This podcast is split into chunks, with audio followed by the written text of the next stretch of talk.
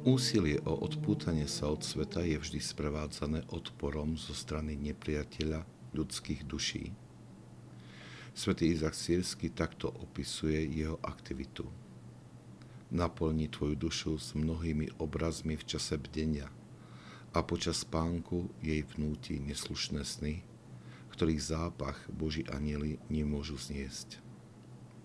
Takto sa staneš príčinou poklznutia a pádov pre druhých a pre seba kolom napichnutia.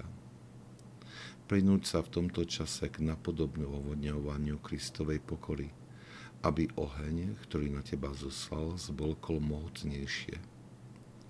Týmto ohňom všetky hnutia sveta, ktoré vraždia nového človeka a poškvrňujú nádvorie pána, sú vytrhnuté aj s koreňmi.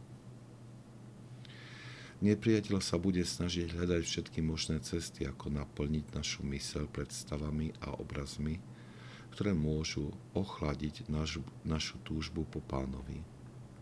Úsilie o odputanie sa od sveta nie je len zrodom nového človeka, ale aj začiatok urputného zápasu o čistotu myšlienok. Útek pred týmto bojom sa stane príčinou poklznutia a pádov pre druhých – a hanebnej smrti pre nás samých.